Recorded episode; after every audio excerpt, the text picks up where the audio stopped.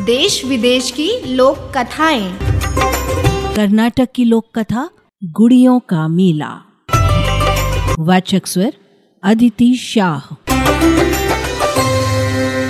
दक्षिण भारत के कई राज्यों में नवरात्र के दिनों में गुड़ियों का दरबार लगाया जाता है। महिलाएँ इस पर्व पर सुंदर और रंग बिरंगे वस्त्रों से गुड़ियों को सजाती हैं।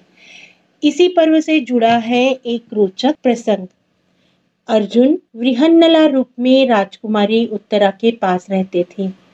जब वे राजकुमार के सारथी बनकर युद्ध क्षेत्र में जाने लगे तो राजकुमारी उत्तरा ने पूछा, आप कौरवों से युद्ध करने जा रहे हैं क्या?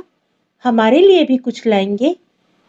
अर्जुन रूपी वृहन्नला ने हंसकर कहा हाँ युद्ध क्षेत्र से जो मिल सकता है, वही मांग लीजिए।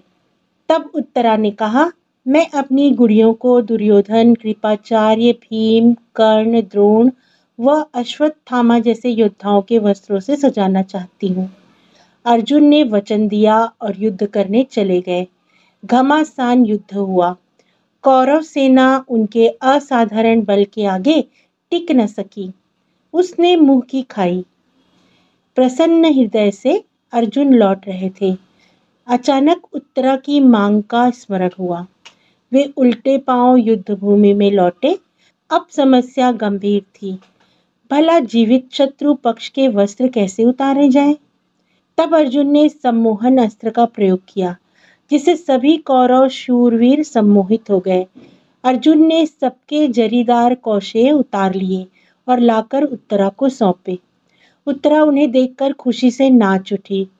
उसने विजय का समारोह मनाने के लिए सभी गुड़ियों को भली भांति सजा दिया और उन्हें एक पंक्ति में खड़ा कर दिया। इस पंक्ति में देवी देवताओं की कलात्मक मूर्तियाँ भी थीं।